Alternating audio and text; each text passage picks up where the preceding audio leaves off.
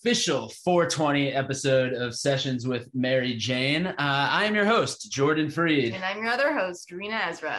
And we have a, a very fitting and a very special guest today, um, a trippy, hippie, uh, legend of sorts. He's been all around the world and back, uh, and he also has an illustrious film and television career outside of his hippiness. Um, welcome to the oh. show, Larry Hankin.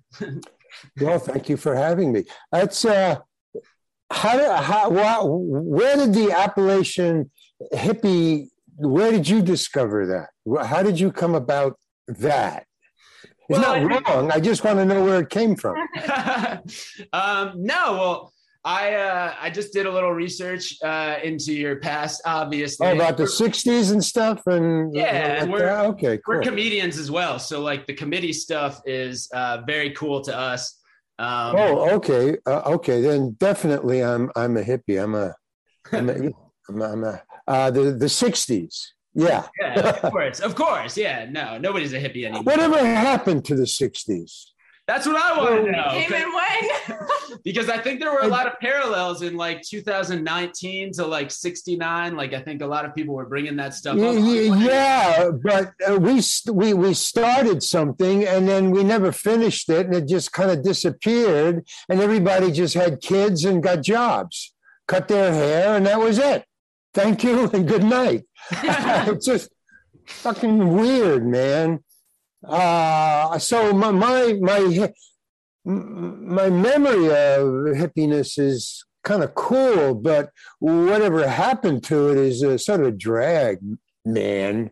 uh, you, you, know, it just uh, now we're we're in this BS, and uh, it's just gone the other way. It's like the the Republicans have are are now the hippies uh, you know, in the opposite direction. But but they're doing what we were doing. Mm-hmm. It's taking over the media, and you know, nobody can think of anything else. But yeah. oh, oh my God, that that's that's it.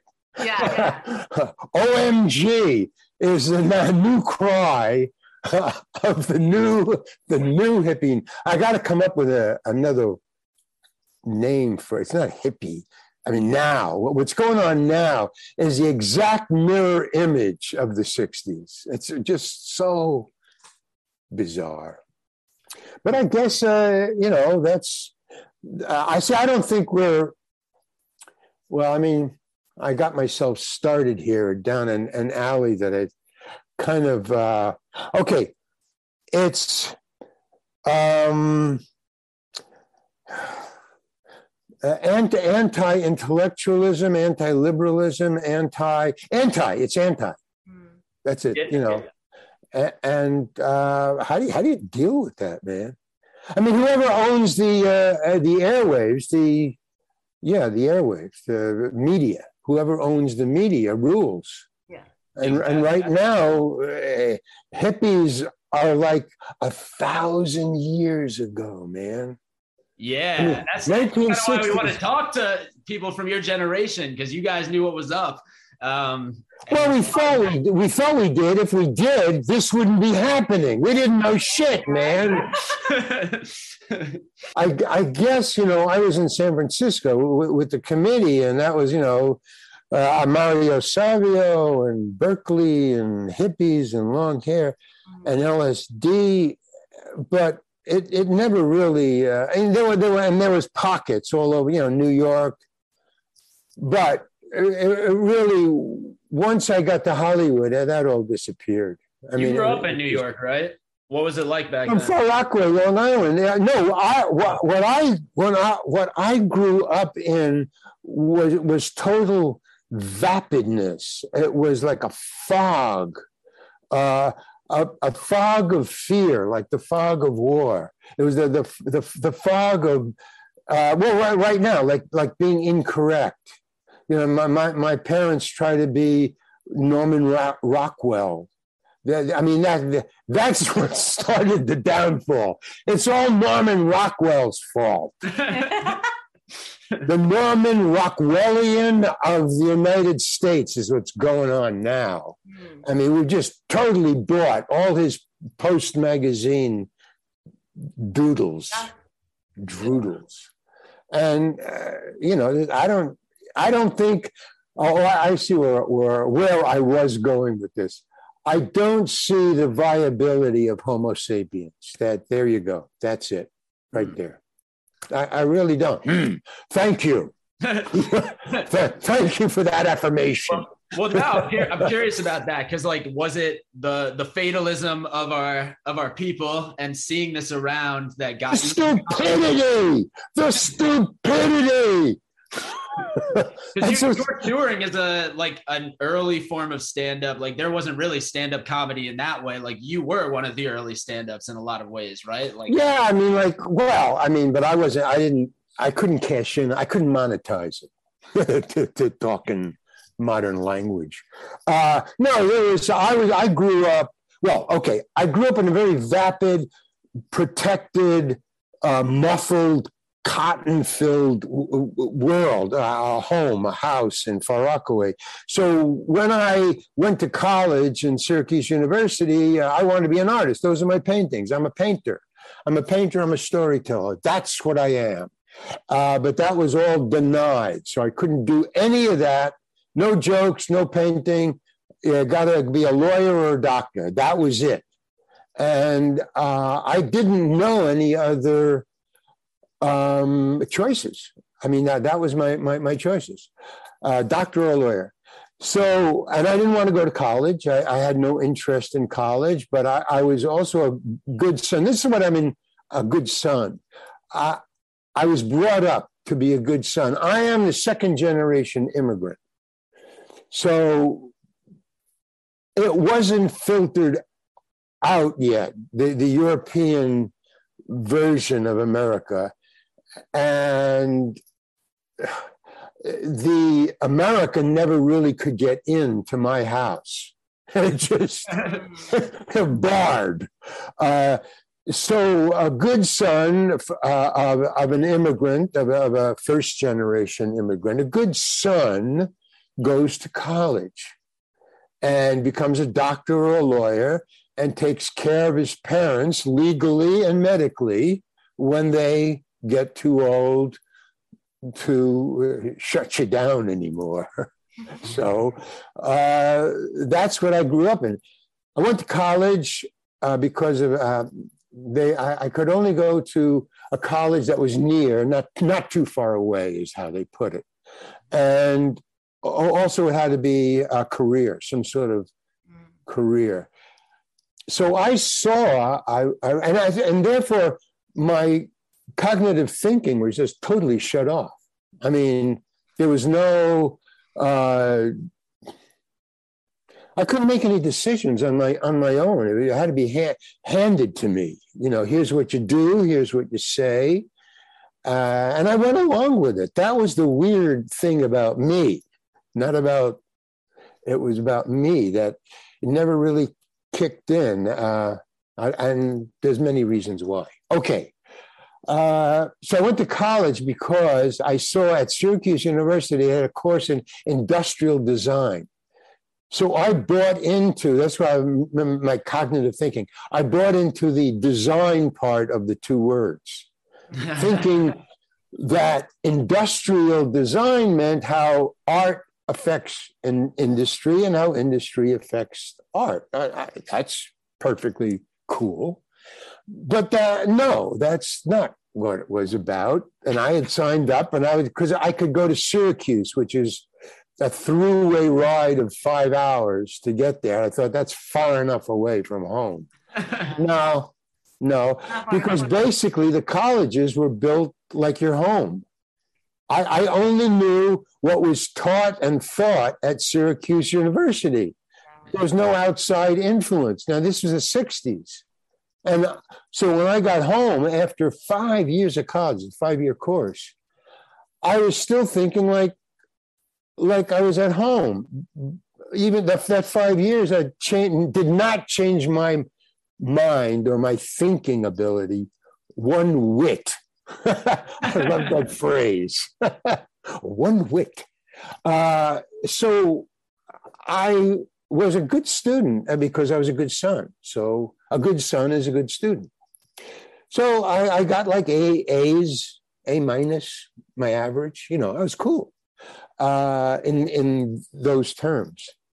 And when I graduated, uh, on my senior year, I didn't know this, but this is what was going on in, in the background of, of the industrial design department, and I guess in all other departments. Syracuse University was kind of a famous college, so they had a, a lot of input there. And uh, so Detroit, who designed cars, you know, Ford, Chevy, all those things, I didn't know this but they had signed up a lot of the uh, all these car manufacturers in Detroit had signed up a lot of industrial design colleges, colleges where they could uh, get people to to design cars. They went to the colleges and say, "Send us your, you know, first of all, send us your A students, and we'll take them for a tour." So that was it, the senior thing. I went on a tour of all the uh, Ford Motor Company. I believe it was Ford Motor Company. So I went with uh, me and another guy from Syracuse, and there was four other colleges. So there's about eight or ten of us uh, that were flown there, you know, and we stayed for a weekend, and they took us for a tour through everything, the design department, and I wasn't impressed at all. I mean. you know, when you're in college, you know, they say, well, you know, think outside the box. That was the industrial design mantra of college. Think outside the box. Well, outside the box is just a bigger box. it's a box within a box. It's like a Chinese, you know. Yeah. Russian dolls, yeah. So uh, you know that that meant nothing once I got there, and I uh, so I went over to this is the the, the turning point. Yeah. As they're taking us through the tour, we're going through the design department where all the artists sit, you know, the graduates, the A students from the other colleges, uh, designing stuff. And on their desks, they had, you know, their projects. I guess it was a Saturday that we took the tour. So I picked up, uh, they had these little plaster of Paris uh, cars that they had uh, designed and, and built, little white models. They're, you know, about little about as big as that. Mm-hmm. So I picked one up and I'm looking at it, you know. So the tour guide, who was uh, actually one of the designers who was assigned, you know, to take us around, uh, saw that. I was the only one who picked up or touched anything on anybody's desk. And I picked it up, I was looking at it. And he goes, Oh, you really like that, huh? And I said, Well, actually, no, I was expecting a little more from Ford. This is not that great. Uh, and he said, uh, so he didn't say anything, but the look on his face was not cool. You know, it was, it, it was not. So I thought, oh, he, uh, wrong thing to say. Okay. So then we went on. And then we go to, and I was just, after that, I was like dissing everything to myself. I go to the guy next to me, but I, I thought, just cool it, Larry. And then uh, they took us to the, to uh, the, the cafeteria. Or it wasn't, it was a restaurant where, where, you know, if you go for lunch or dinner or whatever. It, was like a campus. All of those places are like campuses. They're like universities. They have quads and different buildings and stuff. So we go to the, and, and they say, well, uh, this is the cafeteria. And really, it was like an upscale New York restaurant. It was beautiful. It was great. So I was really impressed with this. And I, I did say out loud, I said, wow, man, this is cool. And he, the guy smiled. I thought, oh, okay. We got on the other side of him. Great.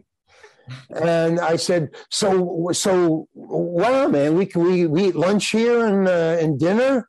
And he goes, "Oh no, no, this is the executives' cafeteria. You, you don't eat here." And I go, "What? Then why are you showing this to us, man? I mean, if we can't eat here, why are you showing it? What are you trying to impress us? What the hell's going on?" And I just, you know, he just said, "You don't want to work here, do you?" And I thought, right in that second, I thought, there's nothing I can say in Detroit that will be okay. Yeah. yeah, it's just I'm gonna every. So when I went back to you know the university and I graduate. I thought I'm not. I I can't do that. I, that's just not no. So. And also, they also said, yes, uh, yeah, we like it. Don't send Larry Hankin. I mean, it's just so uh, I uh, my best friend at Syracuse University was Carl Gottlieb, who wrote later on all the Jaws movies. Oh. You know, but we didn't know that then. We were just college guys, you know, and we we so we hung out together. And so when I got back, this is my senior year, you know, five years, man. And he was graduating at the same time, and he was in the drama department. He wanted to be a writer. He always wanted to be a writer. Uh, so I said to him, I said, well, you know, where, where are you? So now we're going to graduate together. I mean, not, you know, not together, but at the same time. So I said, where, where are you going when we, we graduate? And he says, well, I'm going to Greenwich Village, man. I'm going to be a writer, you know. Uh, I go, Greenwich Village? What's that like? So I didn't know what Okay. Wow. yeah, there was, you know, eh, that was the beginning of the 60s. I mean, now, so I said, that sounds cool. And that's why, I mean, the, the word Greenwich Village, because I grew up in Far Rockaway, Long Island. So on weekends, I would take the train in to New York and hang out at Greenwich Village or go to 42nd Street and hang out at the Metropole where Cozy Cole used to play jazz. You know, so jazz or Greenwich Village. You know, the, uh, so I kind of knew hippie, but I didn't know the language. I didn't know the costume. I just recognized it as, oh, Martians. Wow, cool. You know, and and jazz uptown there, uh, and oh man, Cozy Cole, Topsy number two, incredible. So that was new to me. So I, I went with Carl and we moved to Greenwich Village. And that's where the 60s were introduced to me and that kind of thinking and and I was still dressed in in a suit, you know, uh, or, or not in a suit, but you know, that kind of Norman Rockwell Yeah. shit. And uh, uh, what I did was because I was an industrial designer, there's there's no need in the 60s for an industrial designer in Greenwich Village. So I, I uh, was uh, cleaning up bars at night, or one particular bar, sweeping up bars from 2 a.m. to 6 a.m. I would clean up the bar, you know, peanut shells and all that stuff. And, uh, and, and I would steal food because uh, you don't make much money cleaning a bar to, from two to six.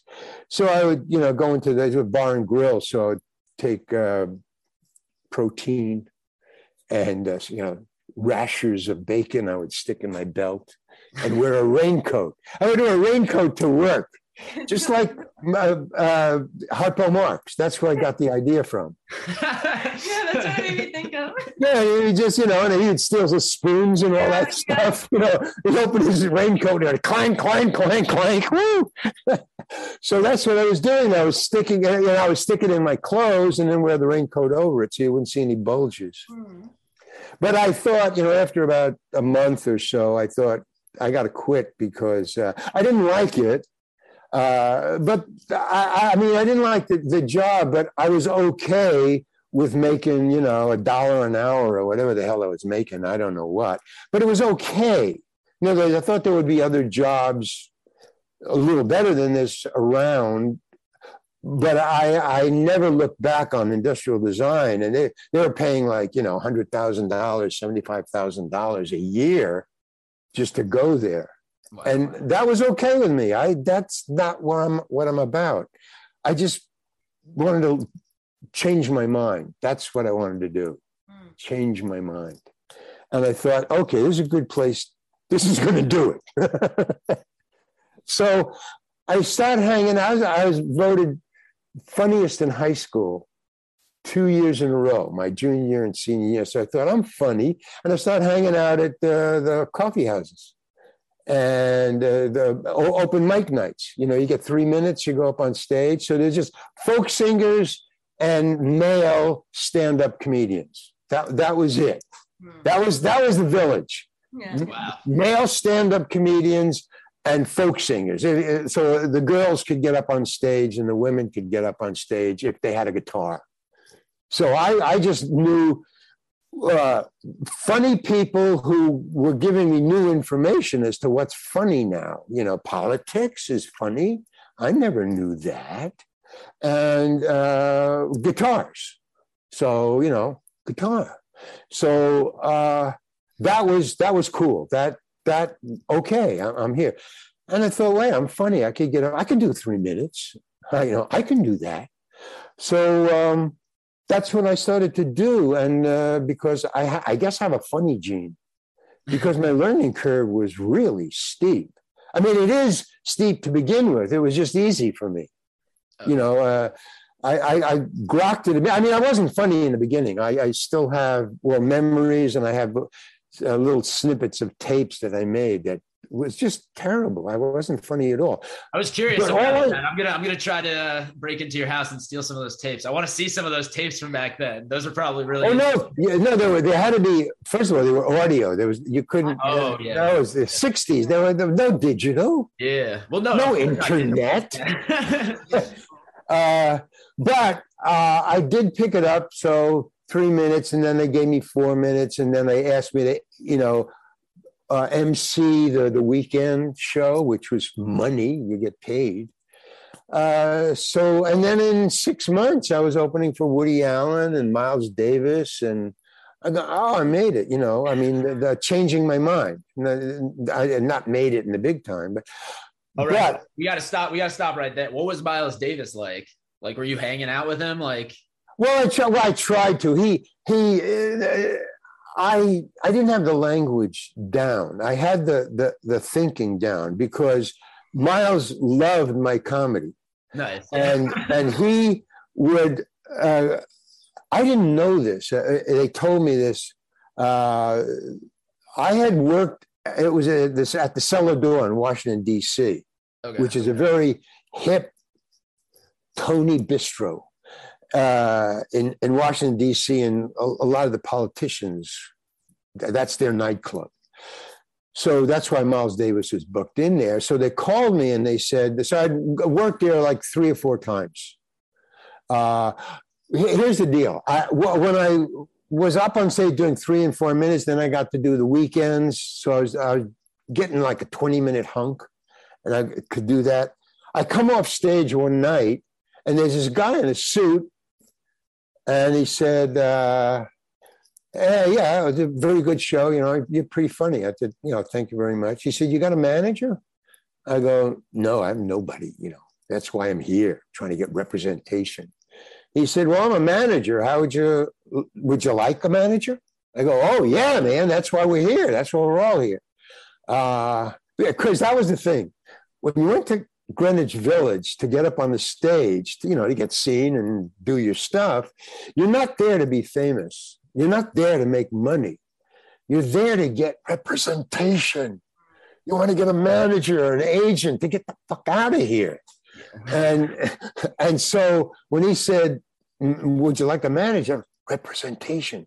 I mean, if you get representation in the village, you're king shit, man. You're you're the you're the top of the food chain. You know, hey, I got a manager. Wow, man, you got a manager, and then, then you di- and then you disappear because they start booking you. You know, what happened to you know Jerry? He he got a manager, man. He's gone. It's like getting out of prison. He's gone, man. He's being booked all over. So I said, yeah. And he said, well, how, how would you like me? I'm a manager. So I said, okay. I mean, it was, that was that was the whole thing. You know, I go walk off the stage. There's a guy standing there. How would you like manager? Yeah, I'd like one. How about me? Yeah, fine. He said, okay, I'm your manager. Tell everybody I'm your manager. My name uh, is, oh man, I forgot his name. Uh, uh, it'll, it'll come to me while I'm talking to you. Uh, but uh, he was Woody Allen's manager. Uh, and so he started book. I disappeared. I, I went out of the village. I At this point, Woody Allen's just doing comedy. Has he done any films yet? He n- no, he wasn't Woody Allen yet. Yeah, yeah. He wasn't even Woody Allen. He just had started, and the reason that uh, Jack Rollins is his name. So um, eh, eh, now I didn't know who Jack Rollins was. He said, if anybody asks you if you got a manager, you got a manager. My name's Jack Rollins. You tell them that's who your manager is. Okay. Now I didn't know who Jack Rollins was or is. Oh yeah, it was was. He passed on now. But when we got to talk in the uh, the Tin Soldier, the Tin Soldier, that was a bar next door to where I was playing in the village. Uh, we would sit around, and if you had a manager, if you had representation, you had bragging rights. You could bring that up at the table. You know, so you know, blah blah blah. Hey, I got a manager, man. Oh, really? Uh, who is it? Um, I don't know. It's this guy. Uh, I can't remember his name. Uh, Jack Rollins. Jack Rollins, man, he he handles. Um, no, he uh, he handles Harry Belafonte. That guy's big, man. Uh, I thought, really? Yeah. So who else does he? Harry Belafonte. Okay. So who else is he? I, I, I don't know. And then um, there was a two nightclubs within the Greenwich Village. Am I going on too long? I'm just No, talking. this is amazing. no, No, keep no. going. We- Oh, so so um, uh, there's two nightclubs in Greenwich Village. Oh, um, among the, the coffee houses, there's about 140 coffee houses with a stage in Greenwich Village in five blocks. I mean, it just you just well, if you got your three minutes, you just go here, you sign up, you go there, sign up, you go there, and by the time you sign up, in about five or ten, you come back and you're on. You know, you, you're the first one you signed up is you're ready to go on, and then you just come off and go to the next one, and boom, boom, boom. So you could do like five or six sets in one night, which is an incredible way of really getting your your shit together yeah. you know and and and uh, because in any other venue or if you have 20 minutes or something like that you, you know five in one night that's like five times like say four nights uh, open mic nights and then the rest is you know the big time big time greenwich village the coffee house Yeah. saturday night hey i got a saturday night i'm opening for you know blah, blah. Yeah, like cafe. Tom Rush. I'm opening for Tom Wah, Rush. Type places. Excuse me? Are you at like Cafe Wah, Bitter End type places? So exactly. You know the oh wait a minute. You guys are from New York. Yeah, yeah, we live in New Jersey. Yeah. Oh, but you know the village. Oh, okay. So yeah, the Cafe Wah. Uh, I was at the Tin Angel. It was a Tin Angel, not the Tin Soldier. It was a Tin Angel. and Cafe Wah. I played Cafe Wah. I, I played. Uh, what, what, what was the two things you named? A bitter end. bitter end. I played the bitter end, you know, and uh, yeah. So that was that was it. So, um, but but also there was upstairs at the downstairs. Jim Paul Eiler's upstairs at the downstairs. That was a nightclub, and the other one was uh, Basin Street. Basin Street was in the Greenwich Village, man. That was like the the mecca of jazz and Lenny Bruce was playing there. And, and there's two people who I was told in the time I was in Greenwich Village, which is the six months period of, of, of my learning. There was two, only two people who anybody ever said, you got to go see this guy. You got to go. Nobody ever came and said, you got to see this woman or this girl or this gal. Nobody said there was, you got to see this guy. But there was two in the, in the six months that I was there, only two. Can you imagine who they were? Well, I'll tell you. One was Lenny Bruce. You got to see this guy. He's at Basin Street. And that was just like down the block. It was like two blocks away from the bitter end. Uh, oh, oh, wait a minute. I was at the Village Vanguard. I'm sorry. Okay, Yeah, yeah. Basin Street West was in New York and Basin Street was uptown. No, it was the Village Vanguard. Lenny Bruce was there playing, and the other one was Bob Dylan. You got to go see this guy. And that was before Bob Dylan was Bob Dylan, before Lenny Bruce, before Woody Allen was. These are all the- in the early 60s. So I went to see Lenny, and, and I didn't get him at all. I, so that's how far gone my thinking was. I didn't get him. And then the audience loved him. I mean, he was just up and coming, man. So the audience is breaking up, and I'm going, ah, you know, he's not that funny. Come on, man. What are you but of course, he was great, you know. Of course. So I've seen him four times in person, and so I became a believer. So, but okay, and then the other thing was Bob Dylan. You know, I went to see uh, see Bob Dylan. I said the same thing. Guy can't fucking sing. He can't play the guitar. What the fuck? And I walked out. I walked out on Bob Dylan. I, at least I stayed for the show on on Lenny Bruce. Wow. And I walked out. I just what the. F- Ringing in my ears. Yeah. now, luckily, Good to know that seven years ago I was getting the authentic experience still. Oh. seven years ago. Okay, that's, that's cool. That's cool. But, but seven years ago, you were probably like a kid, right? So somehow. Yeah, teen, yeah, or whatever. Ten years ago, whenever I saw him, he was doing. Um, Yeah, yeah. But see, I was I was a little older. I, I Yeah. think I had done five years of college, and then this is you know six more months, maybe another. y- So I I, I should have known better. But anyway, I I was just absorbing. I was trying to get with it, you know. yeah, And so, uh, so when I walked out on Bob Dylan, the, the interesting point of that was uh, they said he was playing at the Gaslight. The Gaslight is that still there? I guess it is. Yeah. So he was Uh, playing yeah, downstairs, and the bar upstairs was the uh, the there was a bar upstairs. You know, so you that was where they hung out. And go, okay, and the Tin Angel, two bars. So I when I went to see Bob Dylan, um, I, you know, I I had to get off my set. I was doing a set. It was like a you know Wednesday or something like that. I was doing a three minute or seven minutes. So I had to do this thing, and I got I ran down, and it was packed. Uh, the gaslight was packed, so I couldn't get in. I mean, I could get in, but I had to stand by the the door. In other words, I, I got inside, and that was it. I so I was standing by the, the door in, and I, I said, okay, it doesn't matter. I'll just stand here.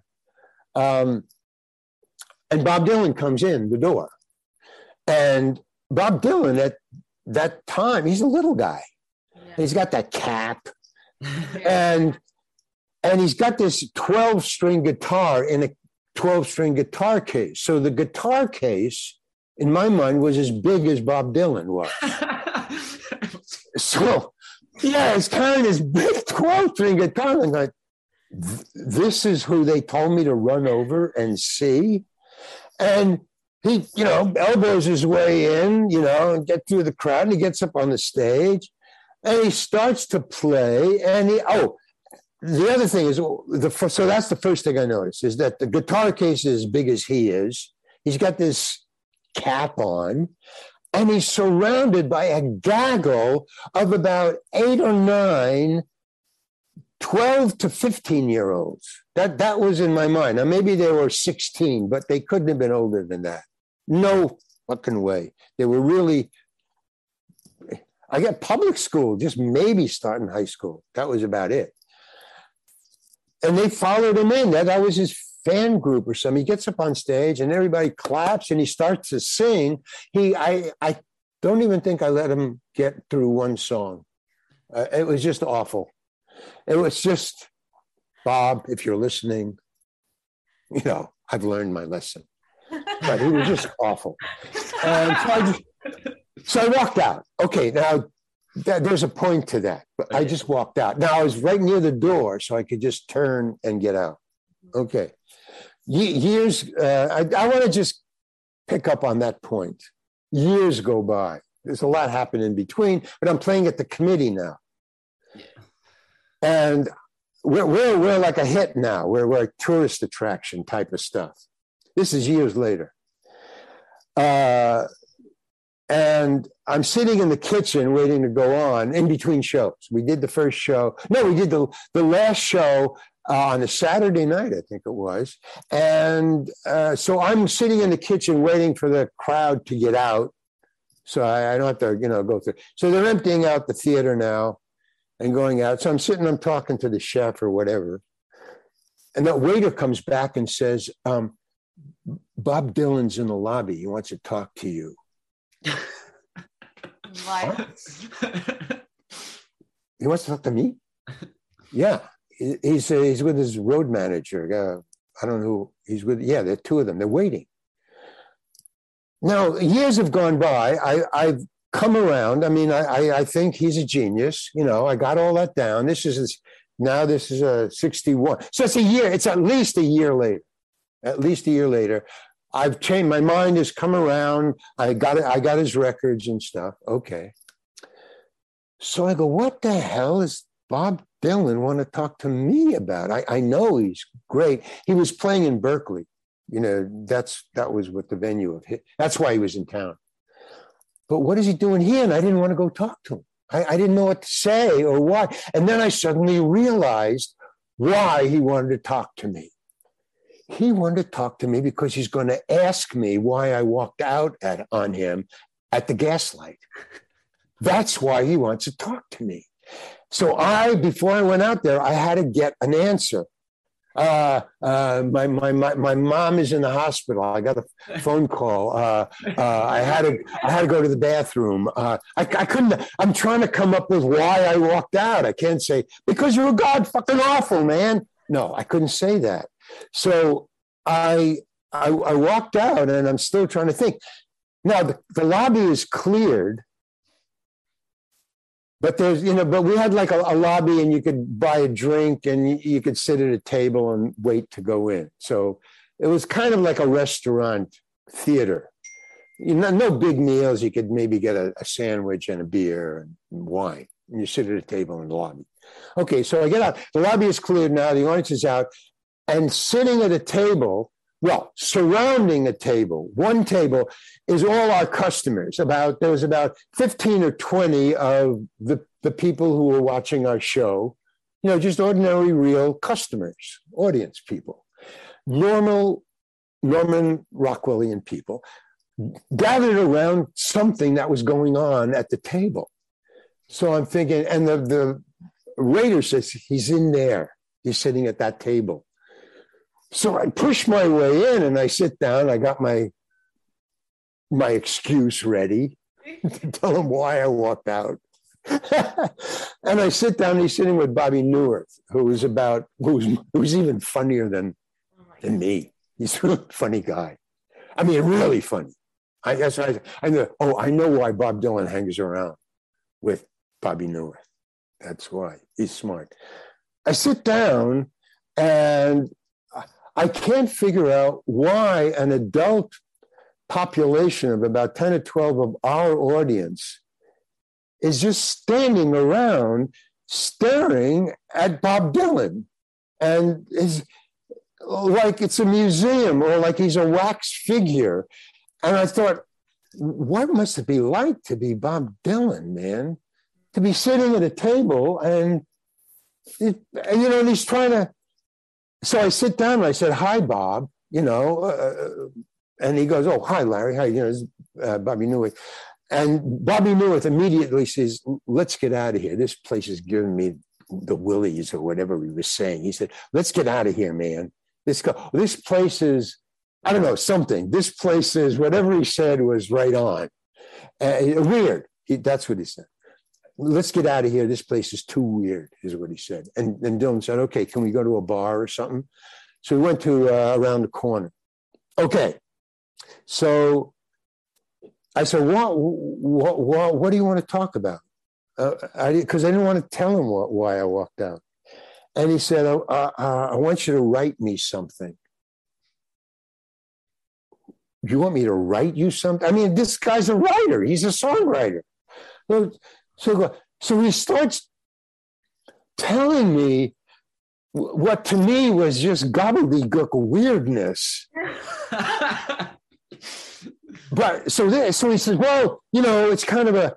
Now this is what he what he what he said. I, I, he said, oh, okay, so so um, it's like it's like in a bar, but Sammy Davis Jr. is tap dancing on the bar, and the wallpaper is all newspapers, and then we cut to like um, some uh, you know uh, uh, I, don't know what you, what you call you know in in um, high school basketball. They have these fold out bleachers, these fold out bleachers. Yeah. Yeah, that, that's what he said. So uh, Sammy Davis is tap dancing on the bar, and the walls are wallpapered with newspapers. And then we cut to some bleachers on a highway, uh, and and I go, ah. and Bobby Neuwirth, and he just kept on going like that. And Bobby Neuwirth says, he, he gives Dylan an elbow, and he says, "Hey, Bob, he doesn't know what the fuck you're talking about," and I didn't. I didn't. I was just sitting there confused as hell. Now, what I didn't know, see, I'm, it's all ketchup. Every K E T C H U M at UP. Uh, yeah. Catch up. It's all catch up. It's all catching up, man. In other words, every time I thought, okay, I got this down, I'm a hippie now, and then some new information. What the fuck is this now? What you know? I, I could you know now now it's LSD. I just got into marijuana. What? Stop. Mm-hmm. I can't keep up. So now Dylan is, I, I, just heard his records. I'm trying to catch up to that. And now he's telling me something else. Now, what I didn't know was I didn't know about MTV. What Dylan was telling me was he was just talking in flashing images, uh-huh. like his songs became, and how what what MTV's videos were of songs. Yes. What I didn't know until years later, it took me about a year to figure out what Dylan was saying, was he wanted me to write a music, an MTV video for him. Yeah, this new song, yeah. you know, about about you know uh, Highway 61. Yeah. Wow. That was all. Very simple. And I said, well, I because I didn't know what to say when he said, you know, this guy doesn't know what he's talking about. Dylan said, I know, I know. Just leave me alone, will you? Man, he, because he he understood that I didn't get it, so he was going to try to explain it in my terms. Yeah. So Dylan knew what was going on. It's just that Bob didn't knew or didn't have any patience. So uh, he tried once more. Dylan tried once, but I couldn't grok what the hell uh, MTV. I, I couldn't. Then, then a couple of weeks later, somebody showed me MTV because this is the beginning of the '60s, right? It was the beginning of MTV, and he was in New York, Dylan. So he, I, I figured this all out. He probably everybody was coming to him with the new stuff, right? Hey, how about this? Hey, how about this? And he just came to me with that. I said, well, wait a minute, wait a minute. Why did you come? So I was trying to like ob- obfuscate, you know, get away from the question of, I didn't understand. I said, why are you talking to me? How do you even know I'm here? You're from New York, you're playing in Berkeley. And how did you show up here? Why are you talking to me? That's what I said to him. Yeah. I said, why are you talking to me? I don't get this. And he said, you used to play um, the gaslight, right? I go, yeah. He said, well, I was playing in the village and people said, hey, you got to go see this guy, Larry Hankin. So I went to see you and you're really funny, you know, and you were opening for Dave Van Ronk, right? I go, yeah. He said, yeah, well, I used to come to see you when you were in the village. I go, whoa. so he was a fan of mine. Wow. That's wild. Oh, that was that blew my mind, man, when I heard that. So because now because I was a fan of his at that moment, you know. So he said, you know, yeah, I used to come and see you all the time. You're really funny. So I thought maybe you could write me something. So I said, well, I I, I don't know. So he says, okay. And and Neuwirth wanted to just get out of. I, I, he had no patience for me, Neuwirth. Yeah. I mean, we've become friends since then and and I Neuwirth is the best. He's better than Dylan. He's still a Neuwirth. but but then uh, okay, I don't know who this guy is. So Dylan said because Neuwirth wanted to get get out of there. He said, "Look, uh, we got to leave. So, but we'll talk." Dylan says to me, "We'll, we'll, we'll talk. Goodbye." Okay, and they split, and they left me sitting in this bar. Okay, so that's why I had to explain walking out of the gaslight you know, the hookup was. Uh, but that was how I got into to show business and, and, stuff. From that, I got the manager, and then I was opening for Woody, and from there, uh, club owners who, who hired Woody, and uh, I didn't know this. Uh, I didn't know this, but um, you, you said uh, Miles Davis. You asked me a question about Miles Davis. The thing about Miles Davis was I had played the cellar door a couple of times. Now that I had, had Woody, other club owners would say, "Well, who opened for Woody? We got a a, a, a famous stand-up comedian, or we got a famous singer. We need a, a comedian opener, you know." And then uh, um, Jack Rollins, who had a, a, big roster of very funny people, the top of the line people, that say, "Well, we got this new guy, Larry Hankin. You know, why don't you book him?" So I got a reputation for opening for famous people. Now that that was cool from from Woody to. So that's why I was opening for, for Miles. That's why they hired me. They had seen me at my act. Now Jack was touting me, and, and he said he would be, he would go good with Miles. So why don't you book Larry? So, oh yeah, he's been here before with lesser people. We'll hire him to open for, for Miles. So I did open for Miles, you know, the opening night. I think I would two weeks. But what I didn't know was that Miles has in his contract that he has to approve of who opens for him, which I understand totally. You know, as a headliner, you know, if you got a bad person, it's really hard to bring the crowd around back, you know. Yeah. So so I, I thought that was cool. I didn't know this at the time. Anyway, I, I opened for Miles. We opened. And then the next night, or, or as I, yeah, the next night when I came in to do the second night, the owner of the cellar door said, uh, okay, so uh, you're okay for the rest of the run. I said, what do you, what do you mean I'm okay for the rest of the run? You just I've, that's already been decided. Yeah, I'm hired to open for for Miles. He said, no, no, he has to approve of you. We okayed you for the opening night. If you were fired, we'd have to pay you for the two weeks. That's no problem. But you couldn't go on if he said no. We'd have to hire somebody else because we do have a contract with you. But he came and see. In other words, Miles was in the audience before he went on he, to watch the opening act. And he gave me the okay. And then at the end of the run, Miles wanted me to, to open for him in Europe. He, he goes from cellar door to tour Europe. So he said, you know, how about, he said, hey, Larry, you're, you're really funny. Let's go to Europe. And I said, I, I can't. I, I, because to, to me, Europe was like a terra incognita. I mean, I just, I thought my my fate and and my future uh, lies beyond the yellow brick road uh, in in America. I, I just so I, I, turned it down. I don't I don't know if that, that was a mistake or not, but but uh, I turned it down, uh, and, and that that is the only kind of regret that I have about show business at all. I mean, it would have been great to tour Europe with Miles, but at the time, I, I wasn't up to it. I, I, didn't have the information enough to to, uh, to, to see it as a wow, man, what a trip that would be. Uh, so, uh, but like you had a lot of good timing in your career for sure. It's, Excuse me. yeah, like yeah. A lot of good timing, like with your decisions. Like it seemed like they were. Well, you know, good, good and bad. I thought to me it all levels out. It's you know, you you get it when you get it. Yeah. You know, and and uh, some people are born getting it, and some people it, it's kicked out of them. I think everybody's born with it. You you're born to get it, and you're you're born to do it. It's just your parents don't allow you to.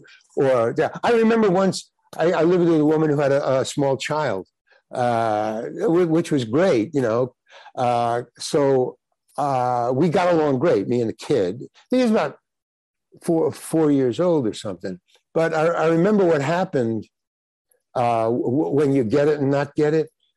Um, I told I would write in the attic. We had a, a, little cottage. It was a tiny little cottage, but there was an attic in the cottage. So I would write up there, and I would tell the, the kid because he would was into everything. You know, you have locks on everything.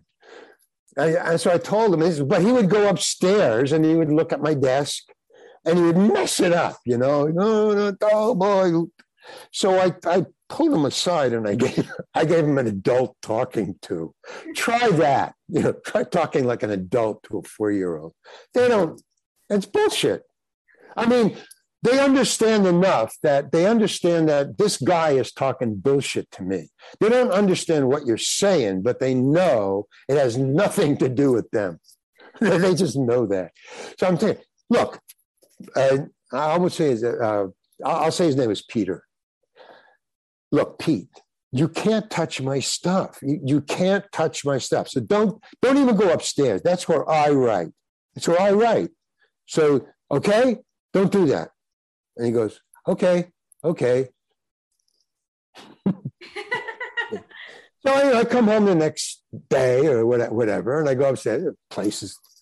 I go, hey, hey, Peter, come in here.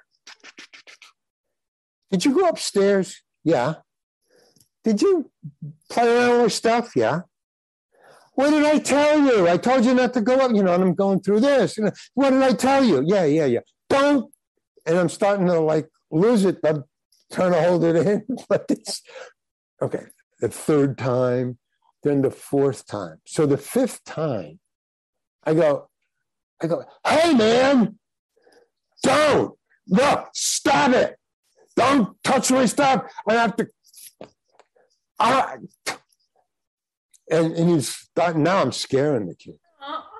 To go, okay, okay, all right. I'm, I'm sorry. Okay, I, just please don't do it.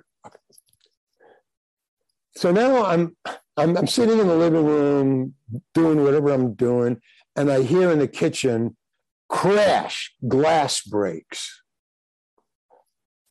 Say, hey, Peter, come in here. What's going on? He comes in. What's going on? Nothing. hey, nothing. What was what was that? I heard glass break. I don't know. So I go in the kitchen. There's a glass. The water is running in the sink. There's a stool up against the sink, and there's shattered drinking water glass on the floor. And I say, "Did you do that?" Were you trying to get a glass of water? Did you drop that? And he goes, No.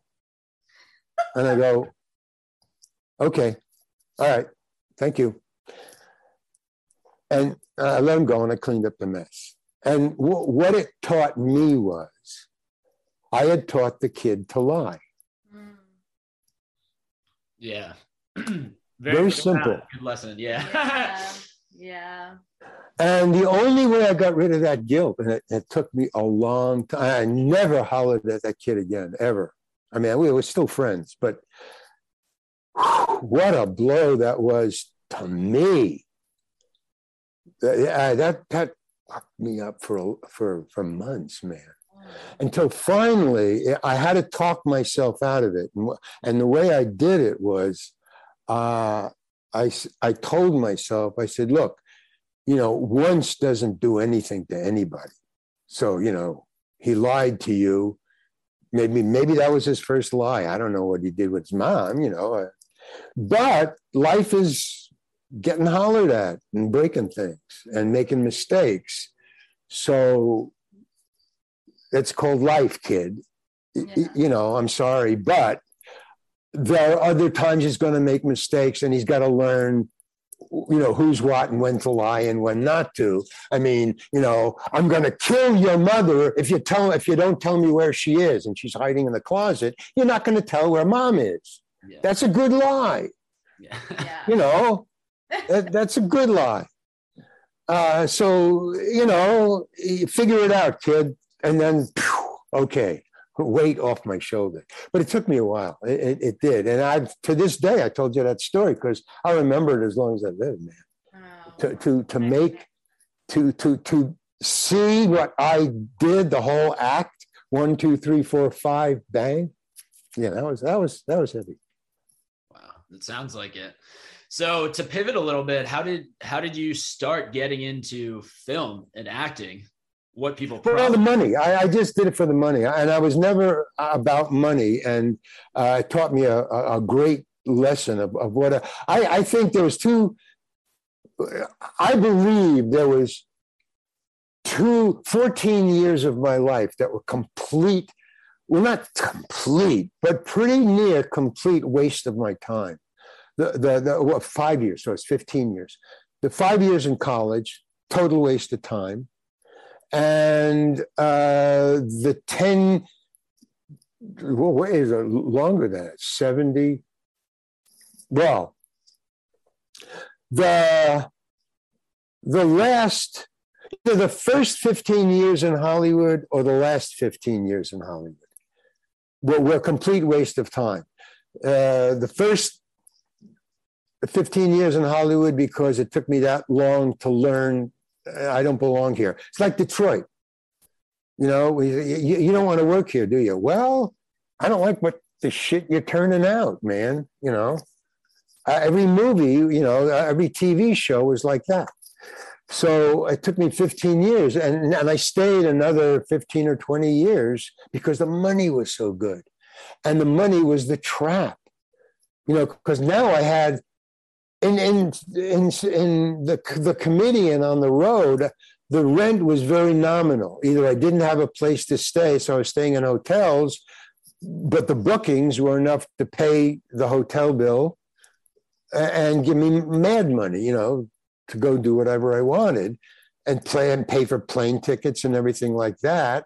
And I still had money left over. And I always had another gig because Jack was always booking me ahead, you know. So there was no worry about money, and uh, I, I, was having fun. But then when the critical thinking came, and the cops started pulling me off the stage, and and people were throwing beer bottles at me and coming at me with, you know, get the fuck off the stage. All right, yeah, we want to hear about this, especially like with all of the uh, abuse that comedians take today. I want to I want to hear about this. Yeah. Oh well, well. Um, compared to what you you have, yeah. Finger, finger quotes for yeah. the audience listeners, yeah. Oh, oh, oh! I see. Okay, yeah, yeah. To, yeah, what things? Finger. Well, I'll say. Oh, that's a good. Thank you. I'm I'm learning about Zoom. Thank you very much. Okay, finger quotes. Uh, so, um, what what you started, what I started to see as I was getting booked more and more on the road, not opening for Woody and Miles, but the Kingston Trio not my audience. Ah. My audience. Get the fuck off the stage and bring on the Kingston Trio. That's what wow. was going on. Wow. Finger quotes, people. Okay, so uh, so that's what was going on. I, I, you know, Woody and then Miles Davis, and then that that brought me into another pay scale Hmm. because you oh he was opening for Woody Allen, he was opening for Miles Davis. Oh well, he can open for the Kingston Trio. Now we're going to book him on big things, but no. And then that was a second. well, it was another lesson I learned. Okay, you've got to find your own audience, Larry. You can't just go in and think the people who love the Kingston Trio are going to love you. No, that's not how it works, man. So you're going to get booed if you they don't want critical thinking, you know. Uh, and I was now into Lenny Bruce material, uh, Carlin, Pryor, uh, Moms Mabley, Redd Foxx. I mean, just on and on. So uh, the the cops, and then uh, then I was doing arena shows. I was, I was opening for the uh, for the Lovin' Spoonful and the Blues Project and rock and roll and uh, uh, I hear right that you opened for Jefferson Airplane. Oh, Jefferson Airplane. Well, before they were Jefferson Airplane. Oh, wow. uh, I mean, before they had that name, but you know, Marty Balin, yeah. and uh, yeah, uh, it's opening for them when they were in their nightclub. When they were in their own nightclub, uh, but they, I don't think they owned a nightclub, but I think they had a nightclub in San Francisco that they were a permanent the, the bar band Okay. So they, they were the the Jefferson Airplane with a permanent bar band, and I would after my last show at the committee, which was I think at eleven thirty uh, during the week, I would run over to their nightclub, which was not too far away, uh, and uh, they would let me do a set to open for for uh, Marty Balin and his band because the, the band and Marty Balin had come to see the committee. So they, you know, when I said, "Hey, hey Marty, could I, I, I," they said, "Go to see this um, rock band there. There's a really good rock band." Went to see him, was the Jefferson Airplane, and I went up and I said, "Hey, can I open for you guys on a, on a Wednesday night or Saturday night? You know, when I get through with the committee?" And they had seen this. Yeah, that would be cool. So I was still keeping my stuff fresh and making new material. And every once in a while, I'd take a vacation from the committee, improvising because it's improv. You can leave whenever you want. Somebody will just come in and improvise your part. I mean, when you come back, maybe you've lost your part because they're funnier. You know, they improvised it better or changed the scene. You can do that. It's improv.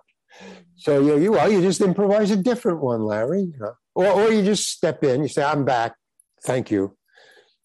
You know. So I was opening uh, for for them, and then the Lovin' Spoonful came to me and said, uh, um, "Hey, we saw you." I said, "Where did you see me? How did you see me?"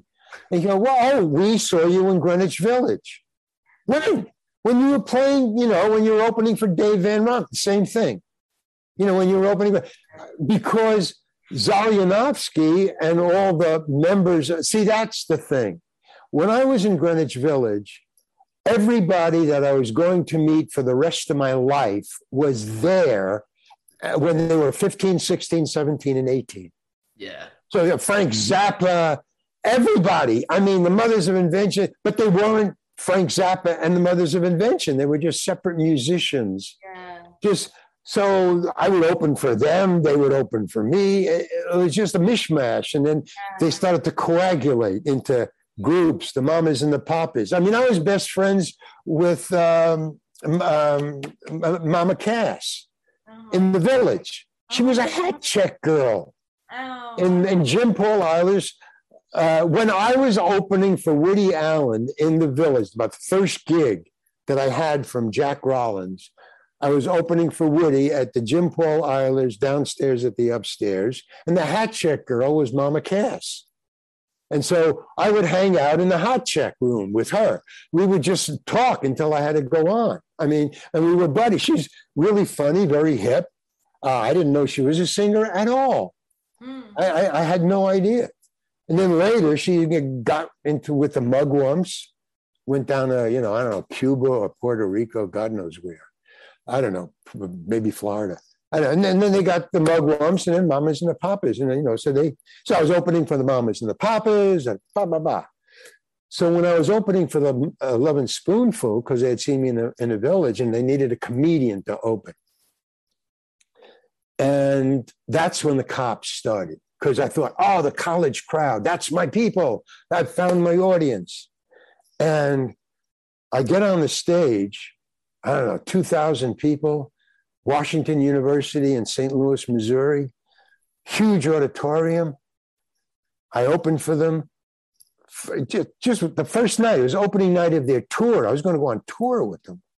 Opening night of their tour, get on stage, you open with the clean stuff, you know, the mild stuff. And then you get into it and then blah, blah, blah. And then the critical thinking stuff, you know, Carlin Pryor, Lenny. And they just shut up and started booing. And then they were pulling off the uh, armrests of the audit, old auditorium chairs, uh, chairs, you know, the seats, the wooden ones. They would, if you hit them from behind, they would come off. You, they would pull, and they would throw them at me at the stage. You know, the first two rows. You know, get off the stage. We don't want to hear that. No, the funny stuff. That's what they were yelling, like from the Woody Allen movie. Do the funny stuff. Do the funny stuff.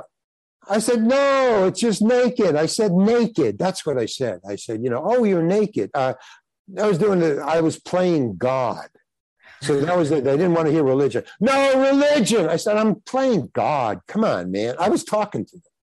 You know, I, I would I would talk to two thousand people. Like I'd go, you know, okay, I'm God, I'm God, and here's this little human being, and you, and he's naked. Boom! No religion, no religion, no, no body parts, no body parts. I go, what? And then I just, I just broke character and said, "Are you kidding?" Yeah, this is what I said. You're a college audience. What happened to sex, drugs, rock and roll? This is, well, you're supposed to like this stuff. I try to explain to them that they were wrong. I was, I was explaining to the audience what they should be doing. You should like this stuff. You're, you're a college crowd. And they go, no, the funny stuff, the funny stuff. So it's okay, okay, okay, stop. I'll do the funny stuff. Okay, okay.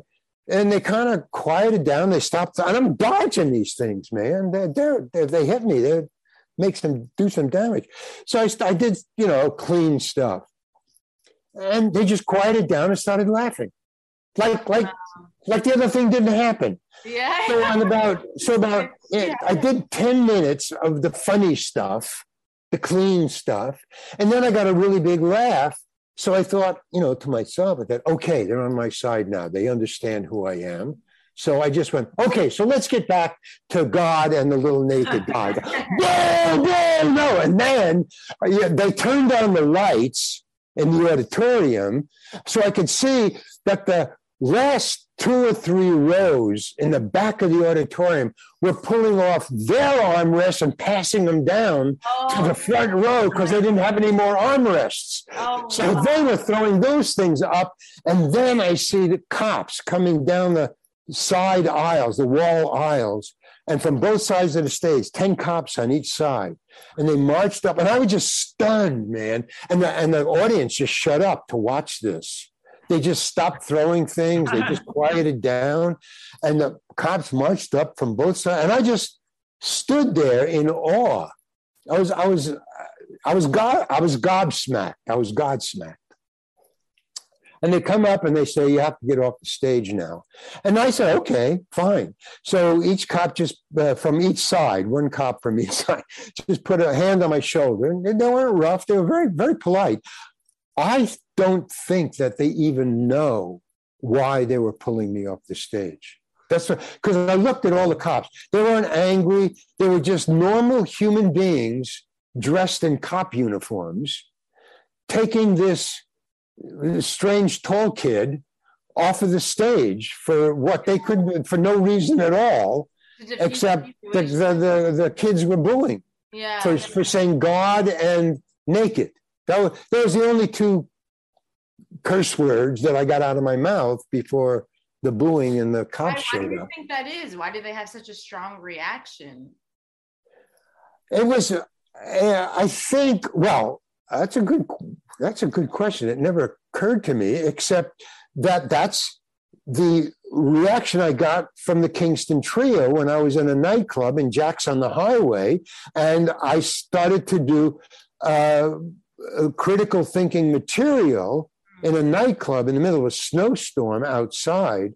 So there was not that many people in the audience. But when you're on stage at a nightclub, first of all, the stage is only about that high for you on the radio my fingers are about five inches apart. Yeah. yeah, it's more of an It's five. It's, the stage is for the band. You know, it's for dancing. There's a dance floor, yeah. and there's a little up step. You know, where the band did. So I was on the quote unquote air air air quotes uh, stage, and the the light. I couldn't see the audience. I just heard you know tittering and I could hear smiling, but you know there was only like 10 or 15 people in the audience. There was a snowstorm outside. It was in Boston. It was Boston.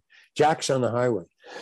Oh. So, uh, you know, I, I didn't mind the fact that I didn't hear, you know, loud laughter, but they were amused. They were amused, and that was fine. And I was opening for the Kingston Trio, and the money was good.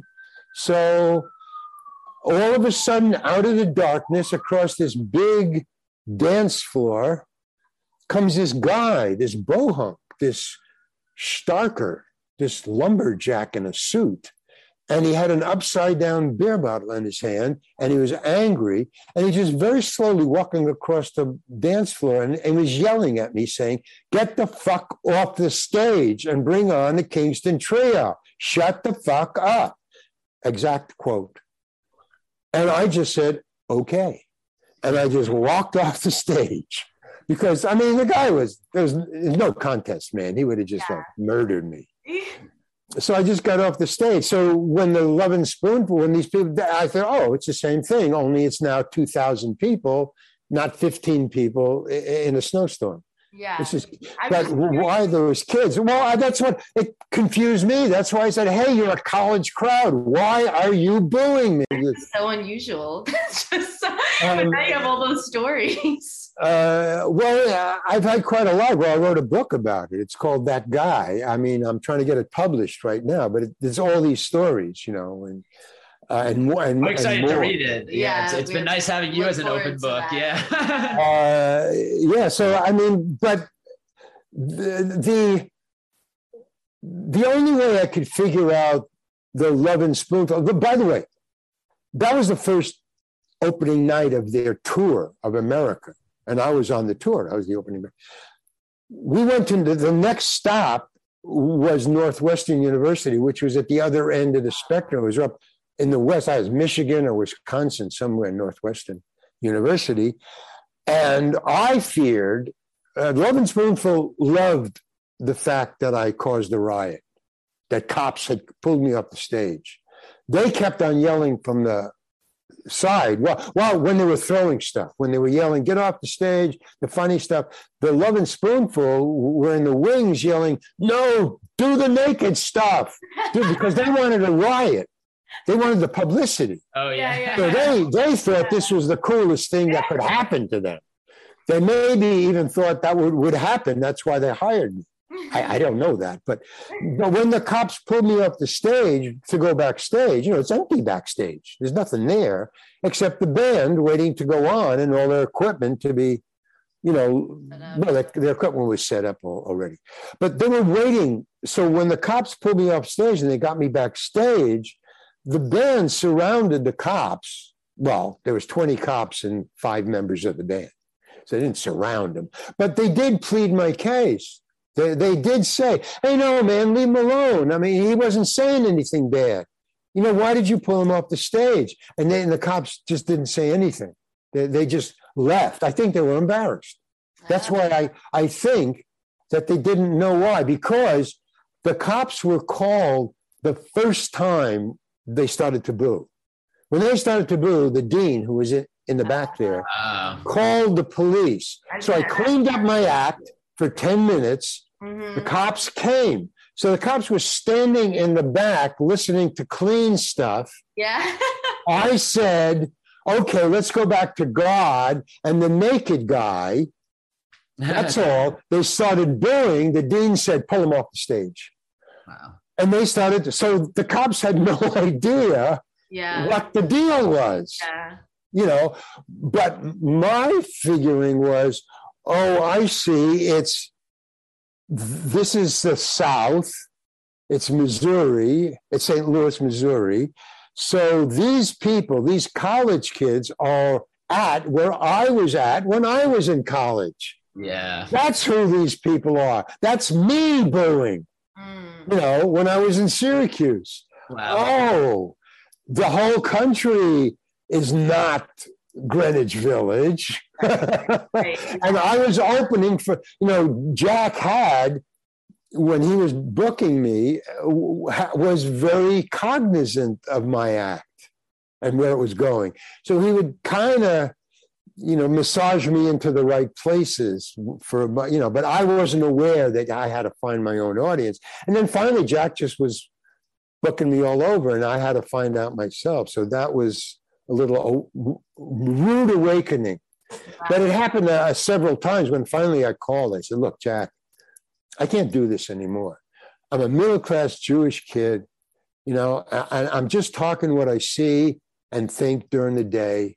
And it was fine in the village. Nobody booed me. You know, the worst they did was sit quietly for my three minutes to be up. So the next, you know, for so their friend could get up and do three Mhm. minutes, but they don't boo. And so I so what he said was, why don't you join Second City? They're doing Lenny stuff and Carlin stuff and Pryor stuff, but they own the theater. So if a guy comes at you with a beer bottle, they own the theater, they'll throw him out. And then, then he said the capper. And besides, the theater at Second City is at least three to four feet high. He'd have to climb up on the stage and you have other people. So, you know, you're cool. There's time for you to escape. Yeah. Thanks, Jack. Yeah. okay. But that's what I did. Cool. I joined so, you, Second City. so you went But to second, couldn't so you went to Second City, like already a very very established comic. So that that's very interesting. Yeah, like, yeah, when- yeah. did you meet Del Close? Obviously, you did. Around. Oh, I Del Close and I were roommates. Oh, yeah. Okay. Yeah. Wait. I want to hear about that. We need How to is hear that about relationship? We we lived. To, yeah, he was very funny.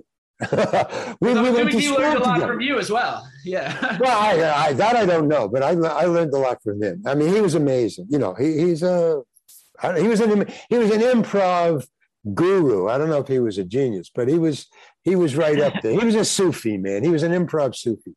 Uh, no, we we went to improv school together. When when I because the uh, you have the wrong assumption about comedy. Being a stand-up comedian and being an improver is totally two different worlds. Yes, they are. Yeah. Yes. It's like being a mechanic and being a, a hair dyer. I- I- there's no connection at all. Yes. Uh, the only thing is, the only thing that is comparable between the two is memory, photographic memory for setup and punchline. That's the only thing you remember. And sometimes you forget the setup. and you're trying to remember what was the setup? I, I knew I got a laugh here, Mhm. but I can't remember what the setup was. So, and that's important, you know. But so, uh, uh, so I had to learn how to improvise. And again, there's that the learning curve every time, learning curve, learning curve every time. So uh, I auditioned. I mean, I could just go on and on. You want to hear about the audition? You want to hear about me going to school with well, Del Close. You want to hear about Del Close? Yeah, I want to hear like the early, because like we're improvisers as well, so we want to know a little. Oh, bit about really? the Early Yeah. improv, yeah. Oh, I'm talking to improv. Yeah. yeah. Oh, let me tell you about improv. Let me just lay this out for you. Okay. Um, we were sitting, I, I went to school and I was taught by Viola Spolin. Does that yeah. hit a note for you? Yes. She is the, the godfather, godmother Godmother. of improv. She is the Lee Strasberg of improvisation. And, you know, no plotting, no, no mental writing, no plotting.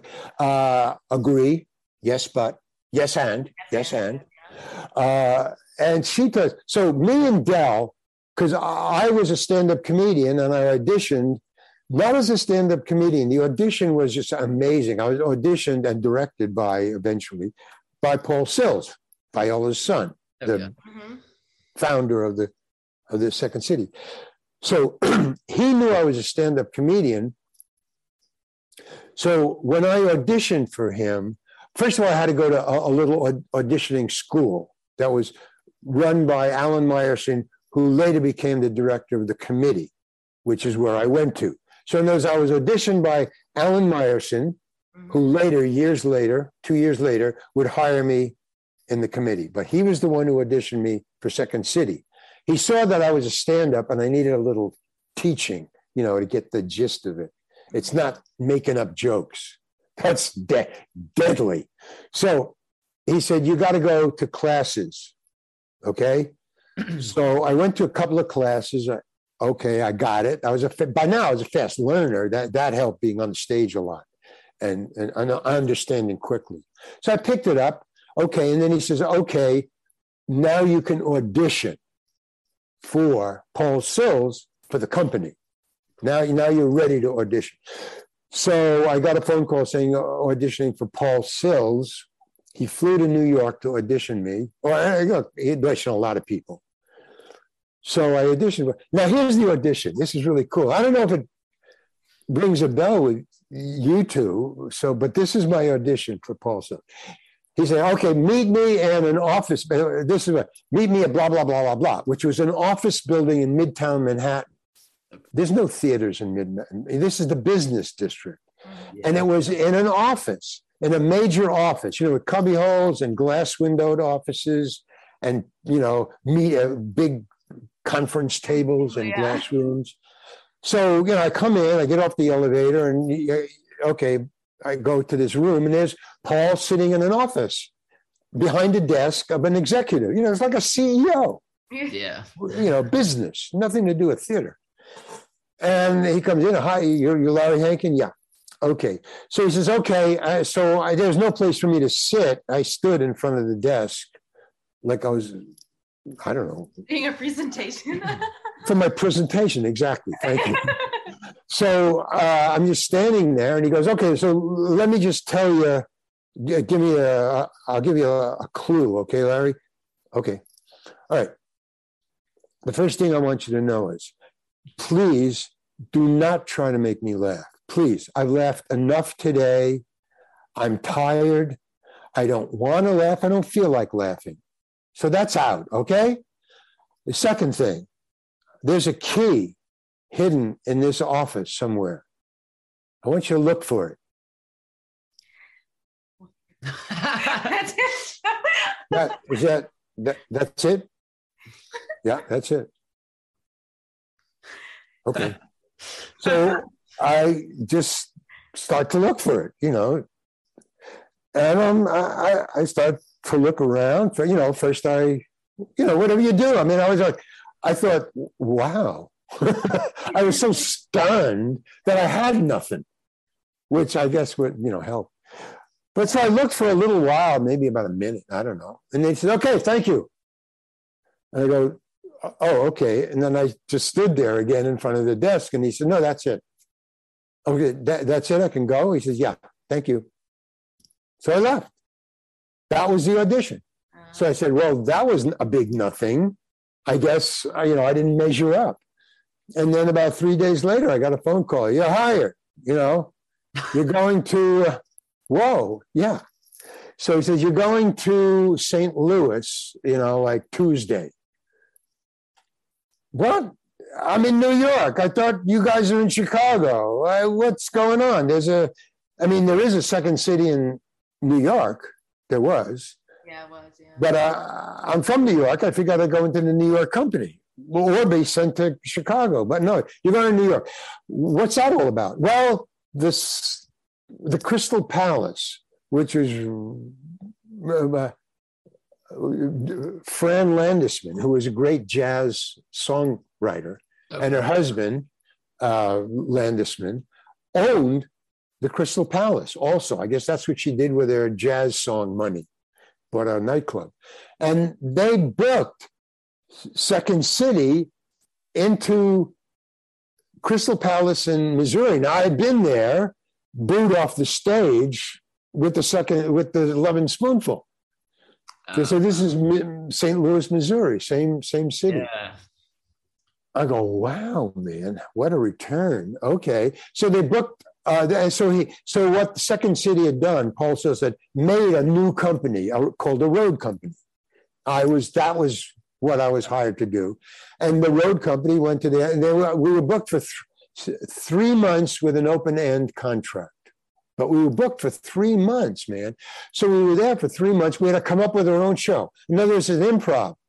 So there's five improv actors from New York and second and, and Chicago. Ex some no, they were all new, all all hired new.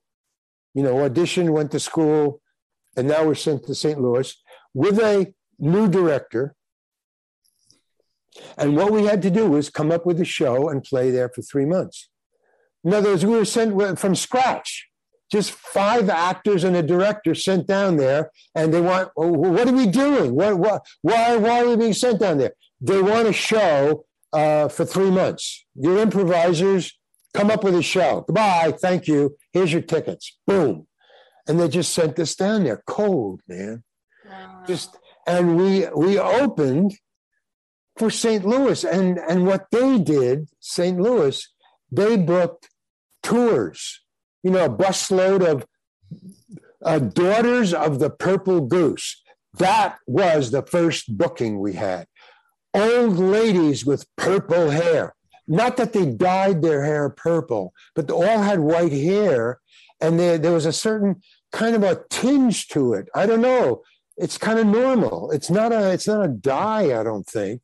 But they were called Daughters of the Purple Goose just like Daughters of the American Republic. You know, it's a group, and they showed up in a bus, two bus loads, and they were bus loaded in, and that's what we did for the first month. It was like tours. Oh, That's so that's how they came up with the concept of let's get a show in. We'll book tours in, you know, to make because they had figured a theater would be a kind of a cool thing. So that, that was the first month. But it was they loved it. I mean, we were ready to be, you know, kicked out after a month. Tours, we, we were all, we didn't know what we had. We didn't know if the improv worked because it was new. We had to come up with new material for new people. Yeah. But it was a success. We were held over for a year. We were there for a Wow. year, man. And finally, Amazing. Paul Sills, after a year, we were down there just like they forgot about us. You know, the, by, by the second city, we were just in St. Louis, and there's nothing going on. I mean, there's 3.2 beer down there. All the bars are closed on Sunday. I mean, it's just awful. And we were in the middle of a business district. So the weekends were just closed. You know, our big nights for the for the nightclub, Yeah. but during the day, there's nothing, man. And we lived above the club. Oh. So we were stranded. Here's what we did on Saturdays and Sundays. There was a trolley car. We had uh, we lived above the nightclub, and our uh, I, my my roommate was Jack Burns. We we had a window out onto the street, uh, our, our little house uh, apartment. Jack Burns was later when he was fired from Second City he wasn't fired. He was like let go because there's too many people in the company. He wasn't fired. He was really cool, but he, he was let go. He went to Hollywood and he wrote Hee Haw. You ever hear that uh, TV show, Hee Haw? yeah. Jack Burns was my roommate, and when he was fired, he said, "Okay." I said, "I said, where are you going?" He said, "I'm going to Hollywood." What are you going to do? I mean, there was no. I didn't. You know, what's your next job if you if you're let go from Second City in St. Louis? Where do you go? He said, I'm going to Hollywood. I'm going to become a writer. Okay, I see you. But I thought, you know, that he's going to be an executive in New York somewhere. Forget show business. And the next thing I hear, he sold Hee Haw. He just wrote, he just went there, wrote Hee Haw, and retired. Became a, uh, I don't know if he cured his alcoholism, uh, alcoholism, or he became an alcoholic. I don't know which which happened. I know that he was a heavy drinker when he was my roommate. I know that. Wow. He, he wrecked my apartment, our apartment, twice on, on alcohol. I mean, you got to be, I think you're an alcoholic if you turn over the ice box, the refrigerator. Yeah, yeah. How about that, Hankin? Yeah, that's pretty cool, Jack. That's that's good. Uh, so finally, Paul Sills flew down to uh, St. Louis to find out what the hell we were doing, not to be held over, because all they were saying was, "No, we're going to hold him over." That was the only note he would get. It was, "No, we're holding him over for another another two months, another two months, three months." Okay, we're going to the end of the year. And so okay, fine, because they were just getting the, you know, the, the money, the cut, Yeah. the percentage. But finally, he flew down to see what the hell was going on. You know, maybe we could take some, you know, steal some funny stuff for, to Chicago. So he came down. He watched the show. He thought it was pretty cool, and he took Jack and I back. And he fired. Well, he didn't fire. He just let everybody go. He said he's closing the show. He said, "Okay, enough. We did our, you know, one year here. Thank you very much. We're closing the show." And he didn't tell everybody else that Jack and I were going up there. I, I don't know. Uh, what the girl became a, a very, uh, she became very uh, popular uh, dramatic actress. Uh, she, went, uh, you know, like uh, Lee Strasberg School. She went from there to the Lee Strasberg School in New York and became a dramatic actress on television. So we went uh, up there to, to Chicago, and that's where, boom, I became how to go back to school because uh, we were removed from Second City, Viola and Paul Sills. We just had the hired director down there for a year. We were down there for a year, and the new director was down there for a year. So Jack and I brought, we got to get you into the Chicago thinking kind of.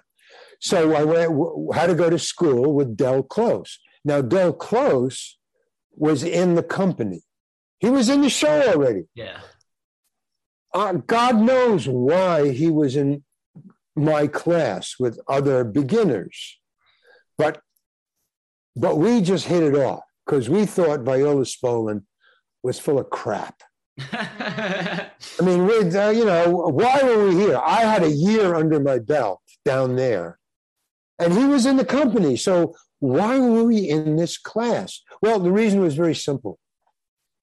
Paul Schultz had a rule: if you're new coming into the company, that was for me, you had to go to class. You had to go to Viola's class. And I think that was what Viola said to her son, Paul. Anybody you hire has to go to my class first because she was writing a book called Improv for the Theater. Have you read it? Right. She was writing the book then. So she needed a class to write the book out of or from. Yeah. So she was, we didn't know this, but she was writing the book. But after, and so that's why I think Paul put Del Close into the class. He wanted to get not a whole bunch of, since she was writing the book. Yeah. We wanted uh, somebody who knew something, and, and Del Close knew a lot mm-hmm. in the class to give her material. You know, he would correct people or he would improv write. You know, just uh, what is it called? A Judas goat. he was a Judas yeah. goat. But we had, we hit it off, me and, and Del. So we would always sit in the back and just mock her. Yeah. You know, it's like, oh, this is full of shit, man, you know, because we knew, you know, he was in the show. I had been in the show, so we didn't need this crap. And then after class, she would say, I'm going to uh, this cafe, you know, coffee house down the block from Second City, where she would go have coffee and kind of make notes from, from class for her book. And what she would do is after each, because we had to go at least once a week. I think it was three times a week, but at least once a week, she would invite the class to go with her to talk about the book. You know, and there was a, a table, a, a booth in the back where they would say, save it for Viola and her class. They're coming in to talk, you know. So we'd sit around and and Del wouldn't go. He would always have an excuse, you know. But sometimes he would, and he was just bored to death, man. He just couldn't take her, but he had to go. I mean, Andy was in the show. It's just, anyway. So we would diss her just all the time. And she would read the book and things like that. And I would just be there because I wanted to be good. again, a good son. Yeah. And, and I wanted to get, you know, perks and gold stars because I wanted to get into the company fast.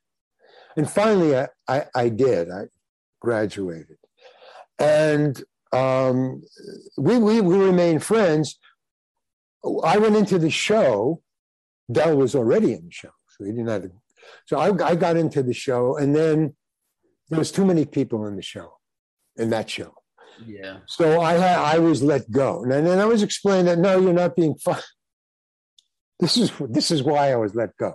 There was too many people in the show. There is I don't know if you know this because you're in improv. Yeah but five, four guys and a girl. I don't know where they came up with that formula, but that that worked. I'm not saying that seven guys and a girl wouldn't work or seven girls and a guy wouldn't work, but everybody did four guys and a girl. I don't know where that came from, but it seemed to work. And there was like seven guys and two girls in this show that I was in.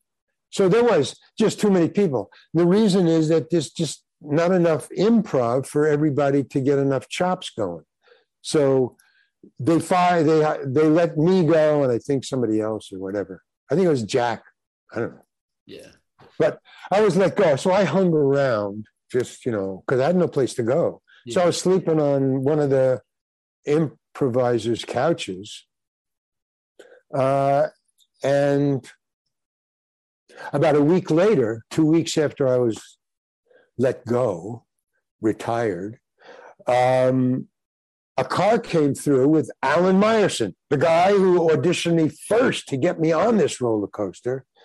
came through and said, "Hey, I hear you were fired." He, he drove drove in, and, I, I used to hang out at the bar. I had no place to go. I had no money. I was sleeping on people's couches in Chicago. I didn't know that town. Uh, so he said he said, "Is there a guy named Larry Hankin here?" I said, "Yeah." He says, "There's a guy in a car outside wants to talk to you." So I go out, and this again, it was snowing in Chicago. And it was Alan said, "Hey, come on, we're going to Chicago. We're going to San Francisco." So I went to San Francisco uh, with them. I said, "I'm going back to New York. I don't know where you guys are going." So we're going to San Francisco to start a new company. I said, "I don't believe you." I, you know, I've been in and out of you know Chicago and New York and St. Louis and stand up and I, I'm I'm through. I'm just going home. I'm going back to New York. I'm starting all over. I'm going back to the village. I'm doing three minutes. Goodbye. And I went and I said, if you want me, send me a plane ticket. Goodbye.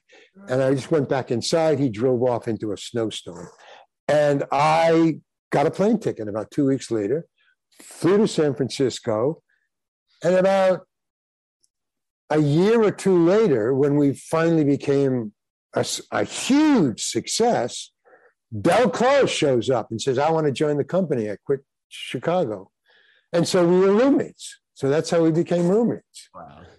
So we were roommates, and that was a crazy time, man. Yeah, was it? uh, I mean, I because he would come up with these weird uh, conclusions about what he saw and put he would put two and two together and come up with 743 i, I don't know how he did that. Uh, but he's like like he would say he would go down to the cellar. He was at somebody's house he'd go down to the cellar. He was living there for a while before he moved in with me. Mm-hmm. and he, he was obviously doing drugs i guess. He would go down to the cellar and you would hear! And then he would come up, and then no sound at all. We thought, what's, and then he would just come up and he'd be okay. And then he'd go down to the cellar. and then he'd come up and he'd go, and then he would come up and he says, okay, I've proved it. Proved what? He said, there's a certain way, a certain way that if you walk, you would have this flash of inspiration or whatever this uh, this epiphany. Really? Wow. Okay. Because of the way that you walked, yeah. and so somebody went down with him, who who later told the tale to me. So we went downstairs. One of the pipes were leaking. Uh, you know, it's a cellar. We went down to the cellar. One of the water pipes was leaking, dripping, and there was a puddle. And in the puddle oh, what I think it is. was a live, raw electric wire. I knew it. I knew that's what this was. And Del was so high that he would go bump, bump, bump, bump, bump in a very orderly pattern and step in the puddle.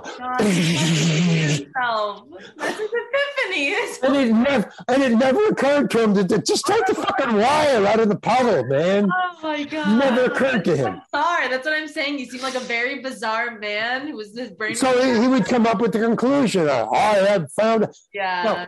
here's the, the the total opposite of that when he was in the committee and we were roommates one day because he knew i was a stand-up comedian way back in the day uh-huh. he used to be a stand-up comedian that's how he started in hmm. show business too he was a stand-up comedian and he said to me now this is in the in the mid 60s 65 66 we we're in in north beach he wanted to show me that he was a stand-up comedian and he said i got a couple of new ideas and I want to test it out. And so he had gone around, and we were a tourist attraction by then. So he'd gone around to all the, uh, basically the topless places. Topless was big in 65. So he went around to the topless bars. Types of places the dead was going. Excuse me? That the type of places the dead was going? The dead? Yeah, or not. Uh, Grateful Dead? Yeah, yeah. Uh, no, they weren't playing. Were they playing topless bars? I don't. I don't know. I, I, I don't know. But he went around, Del went around to asking if he if he could do a, a 10 minute set, you know, just to try out some material.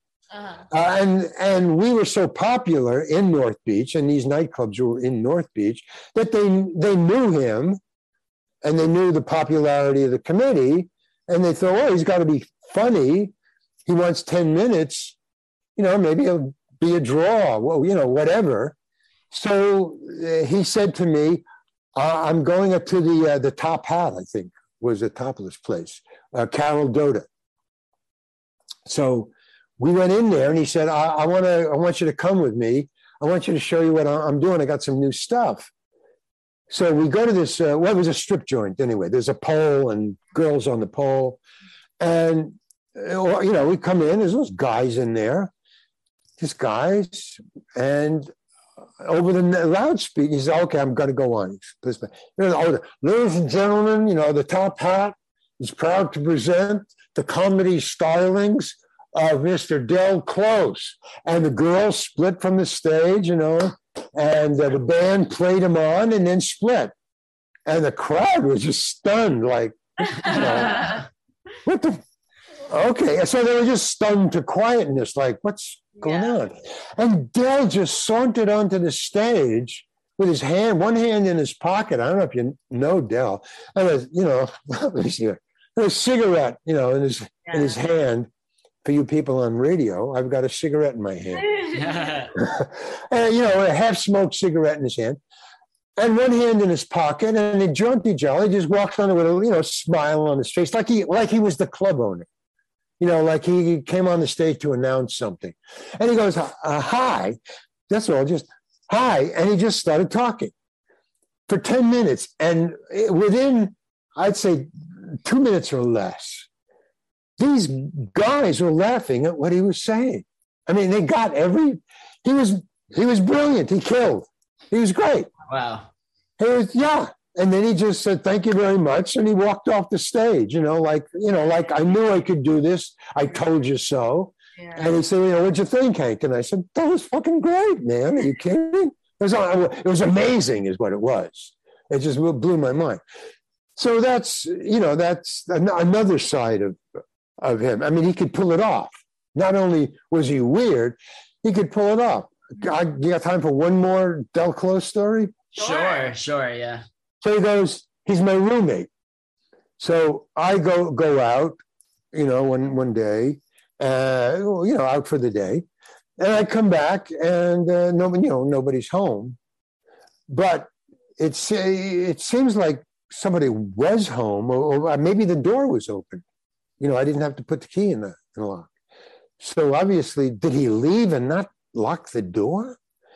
And then I see, you know, no, I think, and I started yelling because there was somebody, there was somebody here, uh, because you wouldn't just leave like this. So, so I was like, hey, Del, and then I go to the bathroom and I try to go to the bathroom, and the door's locked. Well, you can only lock the bathroom door from the inside. So pound on the door. Del, no answer. You know, I try to always, oh my God, he OD'd in there. Oh my God, he's dead and I can't get in. I got to fucking break down the door. So I'm pounding on the door. Maybe I could wake him up, you know. Del, Del, Del. And finally, I hear movement in there. And very slowly, I hear the click, the door open, and it opens a peek. And there's Del, and he's full of perspiration, you know.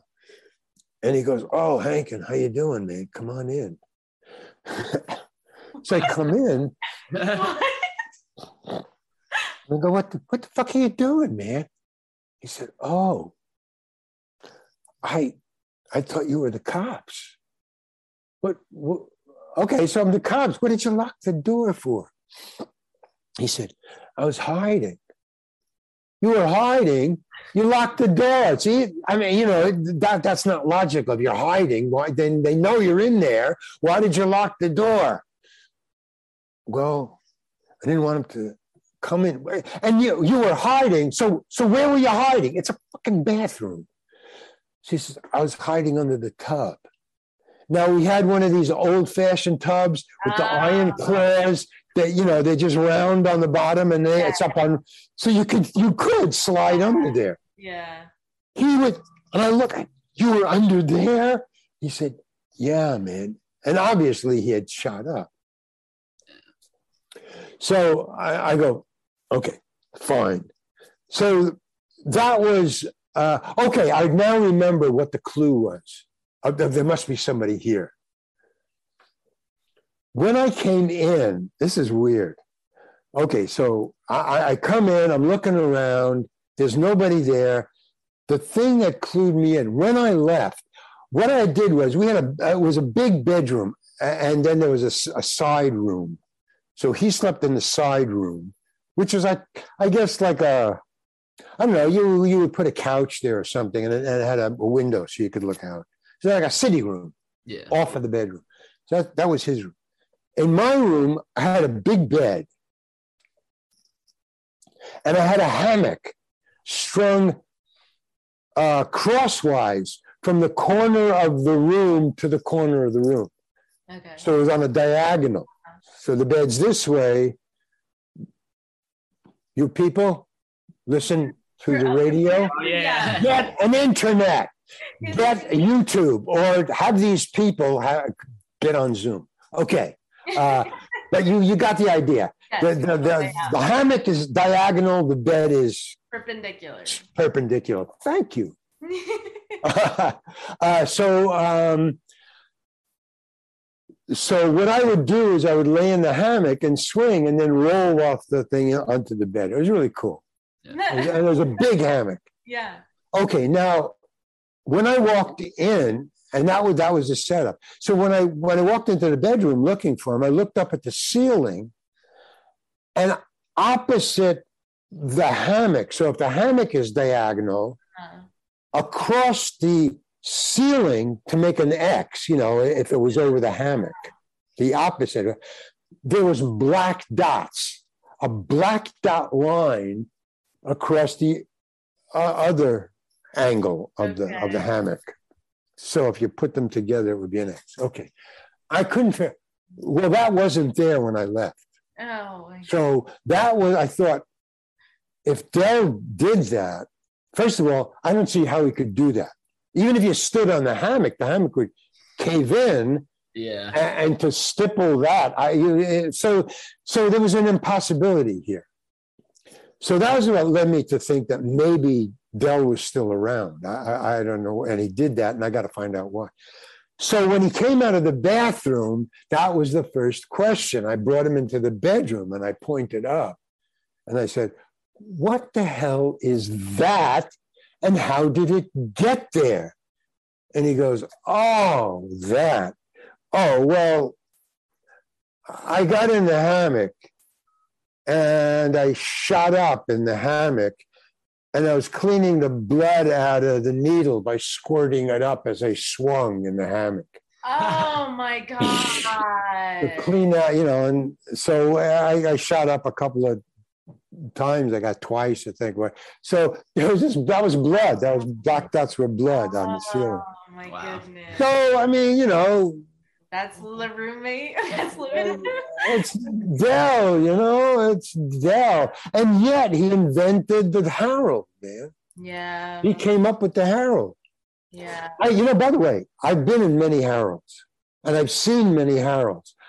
I've only actually seen the Harold work three times, and one when it did actually work the way it was designed to work.